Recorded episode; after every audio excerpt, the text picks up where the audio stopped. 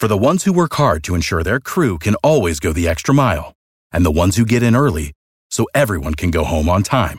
There's Grainger, offering professional-grade supplies backed by product experts so you can quickly and easily find what you need. Plus, you can count on access to a committed team ready to go the extra mile for you. Call, click Grainger dot com, or just stop by. Grainger, for the ones who get it done.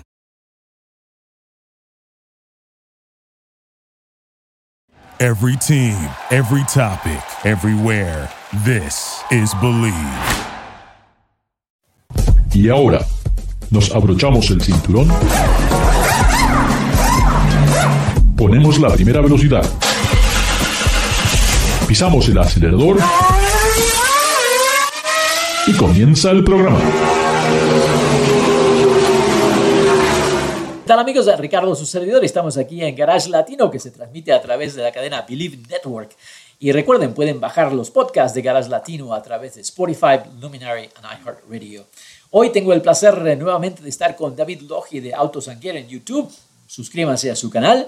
Y también con Gustavo Rosso, que nos habla desde Minnesota, experto en IndyCar y que nos cuenta siempre todos los chismes, todo lo que pasa detrás de la escena en esa categoría que es tan, tan competitiva, donde muchos dicen es la mejor categoría del mundo. Eh, una pregunta tengo para, para David. Eh, me pareció muy interesante esta semana. Eh, bueno, no esta semana, sino la semana pasada. Kia, después de meses y meses y meses de darnos así pequeñitas imágenes, por aquí, por allá, detalles, finalmente eh, lanzan su auto número uno eléctrico, diría yo, con el cual van a hacer mucho, mucho ruido. ¿Qué te parece el auto? La primera, a mí me, me gusta cómo se ve, las especificaciones me parecen increíbles, casi seiscientos caballos de fuerza, trescientas millas de, de, de rendimiento, eh, sale al mundo ahora en, men- en menos de un año, eh, es un, me parece muy, muy interesante, ¿no, David? Mira, yo creo que es una buena decisión la que tomaron de que es un crossover, porque eh, pues muchos eh, fabricantes habían estado persiguiendo lo que son los automóviles tradicionales, hatchbacks, sedanes, pero la realidad de las cosas es de que la gente ahorita lo que quiere son, son camionetas. Sí. Entonces, que Kia haya tomado la decisión de sacar una camioneta, creo que es la mejor decisión, absolutamente. Eh, es una crossover. Una de las características que me llama la atención es que se puede cargar con cargadores hasta ochocientos volts. ochocientos volts, yo creo que a mí me daría miedo estar cerca de uno de esos cargadores, porque parece ochocientos voltios, es un montón de energía. No me imagino el, las chispas que saldrían si algo falla en esos cargadores. Y preferiblemente cargarlo el, el vehículo en el exterior, no dejarlo en una cochera, porque sí. pues, eh, yo, yo no querría arriesgarme, definitivamente. Eh, eh, ¿Algo significativo del auto, David? Pues, eh, pues la, las configuraciones que vienen con, con de diversas opciones, que viene pues en, en versiones de, aquí estoy viendo la, mis, mis apuntes, bueno, vienen te... con versiones que van desde ciento cincuenta y siete caballos hasta quinientos setenta y seis. Son cuatro opciones. Y pues eh, puedes tener algo muy normal, un eh, commuter car, o puedes tener un vehículo deportivo. Entonces eso a mí me parece verdaderamente interesante. Lo más interesante para mí, David, Gustavo, es de que el interior es totalmente pegado. Sí, parece, parece una sala, definitivamente parece, parece una sala. Todo, eh, que todo materiales reciclables de, de ah, ah, ya, ya, ya, claro, este, y vegetarianos. Real, realmente tiene, eh, han, han utilizado materiales reciclados provenientes de, de, de algún tipo de arbusto o algo, este, para decir que son cien por ciento vegan, ¿eh? Vegano. Sí, completamente. Sí, sí, no. sí, no, yo tenía para darle, eh, no sé si un comentario, un chisme, pero sí, bueno, por favor. De, de muy buena fuente me llega de Japón, ¿no es cierto? Sí.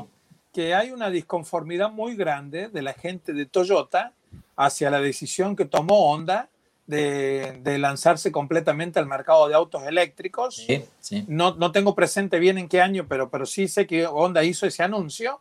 Sí. Y eh, los japoneses son muy especiales, son, ¿no es cierto? Ya lo sabemos. Oh, son personas sí. muy... Sí, sí, entonces, eh, eh, podríamos investigar, ¿me entendés? Pero bueno, de buenos sources se lo digo, de, bueno, de buena fuente, de que amenazó Toyota con irse de Japón, porque dice que eso es un error grandísimo, que el, el futuro es de los autos híbridos, no es de los autos eléctricos. Bueno, es que la, la realidad a corto plazo, sabemos que no tenemos la infraestructura para, para mantener todo un parque automotor eléctrico. Eso va a llevar miles de años. Incluso acabo de, de, de hacer una historia la semana pasada donde estoy dando un poquito eh, la analogía de lo que sucedió con la locomotora, cuando se crearon los trenes, porque el primer tren se creó en el año mil ochocientos cuatro, ¿okay? En Inglaterra. Y entre mil ochocientos diez y mil ochocientos veinticinco es cuando se hablaba del futuro de que, bueno, el tren es el futuro, el tren es el futuro, el tren es el futuro.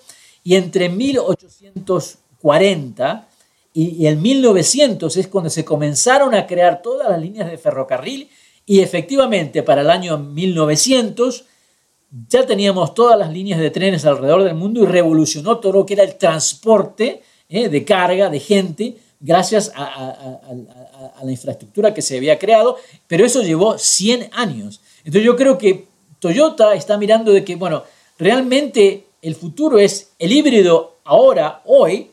Tal vez no sabemos qué puede pasar dentro de diez, veinte, treinta años.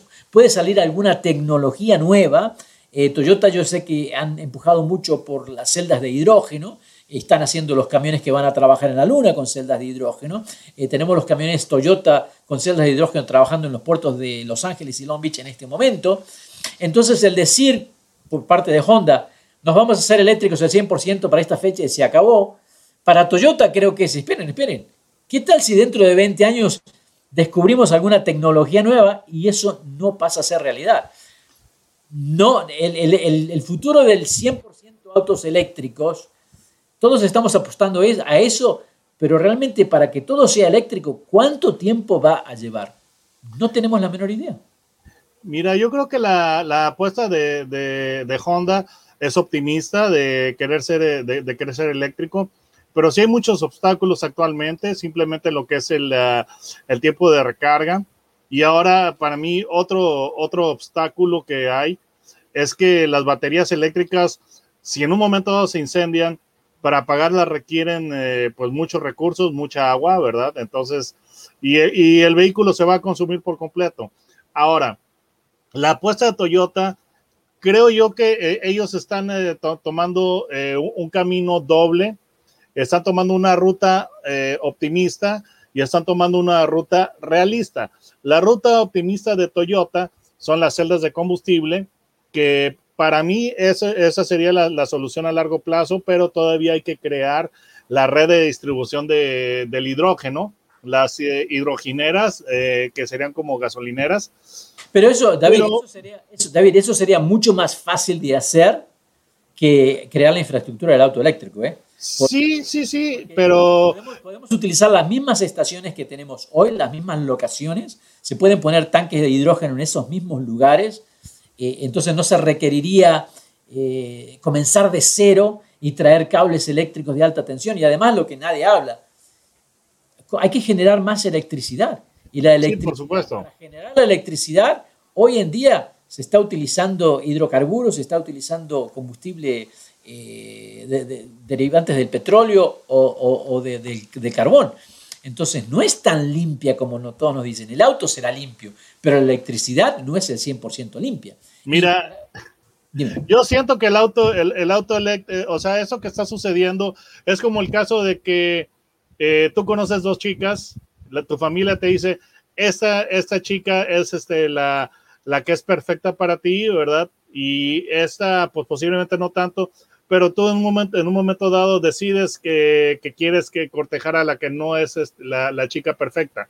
Entonces, todo lo que tú me estás diciendo de celda de hidrógeno, absolutamente, yo estoy de acuerdo, pero el problema es de que todo el mundo en este instante está enamorado del auto eléctrico de batería. Pero están enamorados, te digo, mira, acabo de estar en una conferencia la semana pasada, hay mucha gente que está enamorada del vehículo eléctrico gracias a los incentivos Eh, que están recibiendo. Hoy uh-huh. me llegó la noticia de que hay treinta y cuatro millones de dólares aquí en Los Ángeles para que entregues tu, uh, ¿cómo se llama? El forklift, eh, tu pala mecánica. Ajá. Montacargas. Eh, el montacargas. Entonces, para que te deshagas del montacargas de gas natural, que usan el, el, el, el L N G, uh, que te deshagas de... de, de des, dejes ese vehículo y agarres un montacarga eléctrico, entonces ya te están dando dinero. Pero si no hubiera esos incentivos, que al final de cuentas es el dinero que pagamos los impuestos, no sé si la gente adoptaría ciertos, eh, ciertos vehículos eléctricos que están en el mercado. Sí, no, definitivamente es como te digo, se, se está incentivando mucho ese tipo de vehículo. Pero Toyota, por una parte, está apostando a la celda de hidrógeno, eso, eso es el que... El, el camino que yo diría optimista de ellos, y por otra parte le están apostando al, al híbrido, y ese es el camino como que realista, porque eh, hay muchos gobiernos del, del, del mundo que están diciendo que ya se van a dejar de hacer los, los autos con, eh, que, que utilizan petróleo, pero pues yo lo veo como que es simplemente un buen deseo y no, no sé qué tan, qué tan factible sea que lo realicen. Entonces, la, la estrategia de Toyota a mí me parece interesante, que están atacando el problema por, este, por, por dos lados, ¿verdad? A diferencia de Honda, que está yéndose con lo que los vehículos eh, de batería, ¿no? Aunque también Honda eh, también está eh, impulsando lo que es la celda de combustible. Sí. Como han, con el Clarity. Han invertido muchísimo. Yo creo que Honda y Toyota han invertido muchísimo en el desarrollo de las celdas de, de hidrógeno. Uh, ambas compañías están muy avanzadas con eso. Eh, yo creo que el momento en la industria, todo el mundo está hablando de autos eléctricos hoy en día, y creo que todo ese es el enfoque. Todavía son una parte minúscula del mercado, porque estamos hablando de, ¿qué? De un cuatro por ciento del mercado de autos eléctricos, que va a incrementar tal vez uno o dos por ciento anual, o va a ser forzado de que se incremente, pero las reglas están hechas y siempre hay de alguna manera esas reglas eh, se pueden modificar. La pregunta para Gustavo es, ¿cuándo llegan los autos eléctricos a Indianápolis? Yo pienso que antes, antes van a llegar los autos híbridos, pero, pero bueno, eh, eh, acá hay una cosa que, que lo tenemos que aceptar, ¿no es cierto? Es, esto es, el, el, de alguna manera, es actualizarnos a los tiempos que nos tocan vivir. Entonces, también tenemos que pensar de que, digamos, en siete años desde ahora, ¿no es cierto?, que me parece una cifra lógica, ya vamos a estar prácticamente inmersos en un, en un mundo completamente de autos híbridos o eléctricos. Eh, entonces pero, va a ser pero, muy difícil. Pasa, pero, pero ¿qué pasa ahora si los chinos realmente mencionan que han descubierto vida en Marte y que de los U F O, que todos los ovnis es verdad, y vamos a recibir esa tecnología que poseen ellos a través del magnetismo que no genera ningún tipo de gravedad? Si tuviéramos acceso a esa tecnología en los próximos cinco años, todo va a la nada.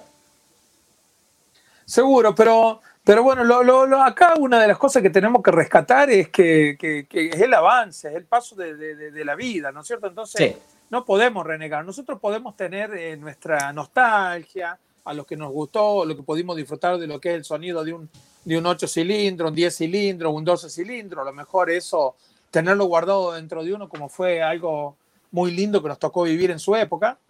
Pero ya de aquí en más para adelante va a ser difícil justificar una autoexplosión, ¿no es cierto? Porque eh, la, la tecnología y el mundo y los avances van hacia otro lado, ¿no es cierto? Entonces, eh, eh, ¿cuántos años nosotros podemos obviar esa, esa tendencia? Dos años, tres años, cuatro años, cinco años, pero en algún momento dado hasta la automotriz va a decir, che, cambiemos de motor porque yo ya no estoy vendiendo más esos motores a explosión, ¿no es cierto? Ahora estoy vendiendo este tipo de motor, entonces promocionemos este auto, que es lo que yo necesito, ¿se entiende? Sí, además las nuevas generaciones también piensan de una manera totalmente diferente. Oh. y, y sabemos que si, si hoy un muchacho que está creciendo hoy tiene la opción de, de que sus padres uh, toman un vehículo eléctrico, eh, toman otro tipo de concientización hacia el medio ambiente, entonces ya son futuros compradores de ese vehículo limpio. Eh, entonces, sí, yo creo que eh, estamos hablando también de, de que entre unas una o dos generaciones más, todo lo que es el, el parque automotor va a ser algo totalmente diferente. Eh, y vivimos un momento histórico donde pudimos disfrutar las quinientas millas de Indianápolis con los motores de combustión. Pasará algo como la Fórmula E, ¿no? En, en la... Algo similar a la Fórmula E. Sí. Eh, sí, la verdad que a mí, yo me imagino que más adelante cada vez va a estar más eh, la parte robótica, ¿no es cierto?, eh, incluida en estos autos y, y, y a lo mejor el piloto va a seguir eh, eh, manejándolo, pero, pero cada vez va a tener, digamos, la asistencia de, de, de, de computadora y de otro tipo de cosas, ¿no es cierto?, que cada vez van a, van a hacer del, del manejo del piloto como algo más eh, insignificante, por decirlo de alguna manera, porque... No, y la eh, opinión pública va, va a ir tendiendo ese, ese, eh, por ese lado, eh, porque las nuevas generaciones lo, van a empezar a, a condenar al motor de, de combustión de combustión interna, entonces eh, eventualmente sí tiene que haber un cambio. Sí, es eso. Que... Yo, yo recién los escuchaba atentamente que ustedes hablaban de Ford y, y, y todo eso, y yo realmente... Los admiro la pasión que ustedes dos tienen para hablar de esas cosas. Es muy lindo ver gente apasionada. Y ahora yo les hago esta pregunta con todo el conocimiento que ustedes tienen. Eh, ¿Estará tiempo Ford todavía de revertir todas estas cosas que ha venido haciendo mal los últimos veinticinco o treinta años? ¿O será demasiado tarde todo este movimiento que está haciendo? Esa es la pregunta que yo tengo. Es una muy buena pregunta porque yo creo que todavía no tenemos claro, por lo menos yo no veo claro, ¿cuáles son los fabricantes que van a existir dentro de veinticinco años? Mira, eh, es un... Eh, no, perdón, no me sorprendería nada que aparezca Sony de repente como líder del mercado automotriz, por ejemplo. No, no, no, no sería ningún tipo de sorpresa. Miren, vienen cambios sísmicos en la, en la industria automotriz y realmente nadie está preparado para, para tratar con ellos. Yo, yo siempre he pensado, uno de, de los cambios sísmicos fuertes es, es lo que es el surgimiento de China como potencia automotriz, que es el mercado automotriz este, pues, eh, de los más grandes. Digo, está esa pelea con los Estados Unidos, pero cada vez los, los fabricantes chinos están aprendiendo a hacer autos mejores y a mejor precio, y tan así es de que consulten mi... Y de alta tecnología, David. Exacto. Claro, ¿eh? Que ya no estamos hablando de antes de que oh, el auto chino que es malo, que es... no, no, no. Estamos hablando que ellos poseen una alta, alta tecnología, tienen tecnología de innovación, solamente que su procedimiento, su, su manera de, de, de, de desarrollar el producto, de cómo llegar al, al mercado, es muy diferente a lo que estamos acostumbrados en lo que es el, el, el mundo, eh, eh, ¿qué le llaman? El Western World. Eh, ajá, el mundo occidental. El mundo occidental, perdón. Eh, pero por eso no me extrañaría, y también no sabemos qué puede pasar con la India. Sí, exacto. La India entonces también tiene un gran poder tecnológico. Sí, eh, pero fíjate que te digo, yo he estado, yo he estado más o menos siguiendo los, los eh, fabricantes de, de China y de India, porque México es un mercado bastante extraño, porque en algunos eh, mercados, eh, eh, segmentos de alta gama es muy europeo, en otros es muy americano.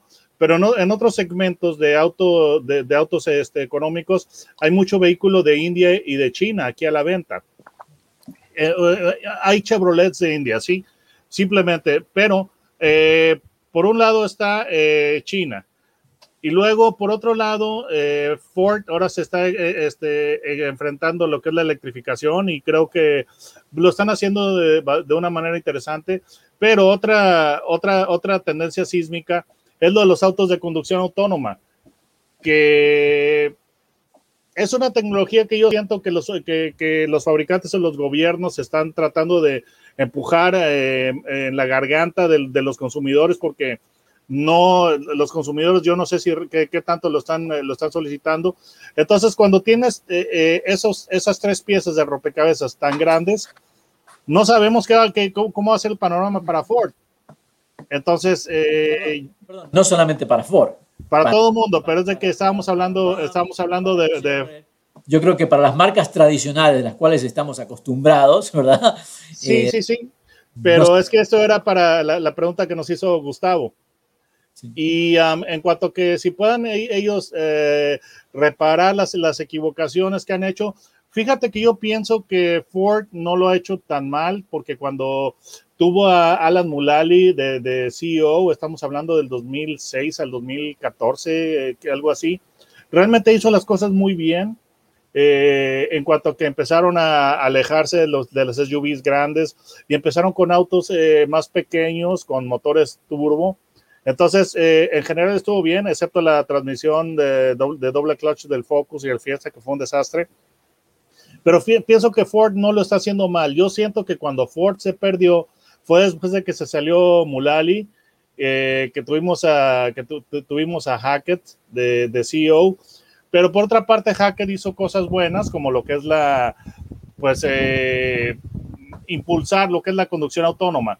Entonces, eh, yo creo que Ford no está tan mal realmente, viendo lo que está haciendo con su lineup, con ya una pickup mainstream eléctrica y el Mustang y todo. Y yo, yo pienso que Ford sí, sí tiene, sí tiene esperanzas de, de revertir las cosas, como estaba preguntando Gustavo. Muy bien, muy bien. Ahí lo dejamos con una sonrisa a Gustavo. No lo acepta igual, pero... El problema, no. el, el problema, la compañía que yo veo, que yo veo este, en problemas es Stellantis, que tiene demasiadas marcas eh, y algunas no saben, eh, no, no saben qué, qué diablos hacer con ellas. Simplemente Chrysler. Sí, tiene, sí. Tiene, Chrysler tiene, tiene una, una, un, un auto viejo y una, y una minivan. That's it. Sí, no, no. Eh, eh, yo creo que para Stellantis eh, es un poquito complicado porque... Eh, son un montón de marcas y también son nichos, ¿no? Porque, por ejemplo, el Jeep. Acaban de presentar el Jeep eléctrico también, pero la realidad de un Jeep eléctrico en el mercado de los próximos veinte, veinticinco años realmente no existe, porque cargadores en el medio de la nada, eso no va a pasar de hoy para mañana. Mira, Jeep es la marca que, que, que, que yo diría que tiene menos problemas porque es una marca global. El pequeño problema de Stellantis es que tiene marcas que son de nicho, muy de nicho, por ejemplo, Lancia o Lancia, que sí. solamente tiene un auto. La marca que tuvo al, al Delta, a este, y, y o sea, es, es una caricatura de sí misma. Sí. Y, por ejemplo, um, tienes a, a de, de Peugeot, tienes a Citroën, que tiene esa marca D X, sí, que es demasiado, sí. que es demasiado local. Entonces, son catorce marcas que tiene Stellantis. Y ya les dijeron, tienen diez años para, para arreglar sus marcas, o si no, van a, van a desaparecer muchas de ellas. Entonces, a mí no me caben dudas que van a desaparecer porque eh, no teniendo los paquetes tecnológicos a nivel mundial como lo tiene un Toyota, como lo tiene un Ford o como lo tiene un, uh, el grupo Hyundai, realmente se les va a poner poco difícil, me parece a mí. Pero eso es lo que no sabemos. Eh, yo creo que no me sorprendería de que alguna empresa que incluso ni siquiera conocemos hoy eh, salga con alguna tecnología innovadora. Eh, y sabemos que el ensamblado de los automóviles hoy es muy diferente a lo que era antes. Hay muchas fábricas alrededor del mundo que tienen la capacidad, ya sea tecnológica y, de, y física, de ensamblar autos eh, con niveles de muy alta calidad y bajo el nombre del que ponga el billete. Así que no, no me extrañaría para nada. Sí, pero yo creo que yo creo que Ford sí, sí tiene la capacidad de lograrlo. En, en, en esta respuesta a lo que dice Gustavo, yo pienso que sí, que sí lo pueden lograr, definitivamente.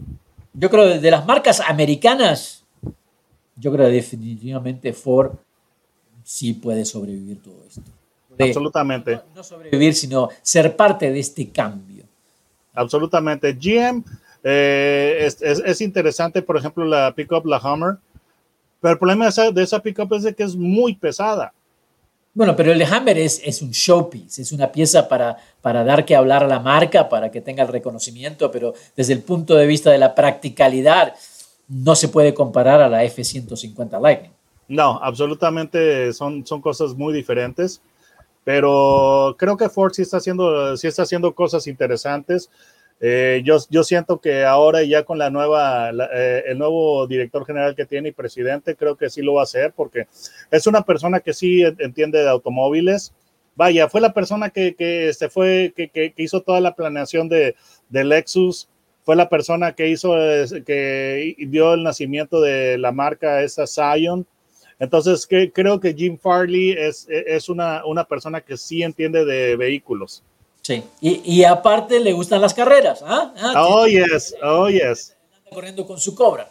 Absolutamente. Entonces, no sé, no, no sé si Gustavo quedó convencido con nuestra respuesta. Luego, luego, luego con esa, con esa mirada de, de que no, no sé qué pensar. Lo que falta es de que Ford regrese a Indianápolis. Eso es lo que falta. ¿Ah? Necesitamos Pero, a Ford en Indianápolis. Lo necesitamos.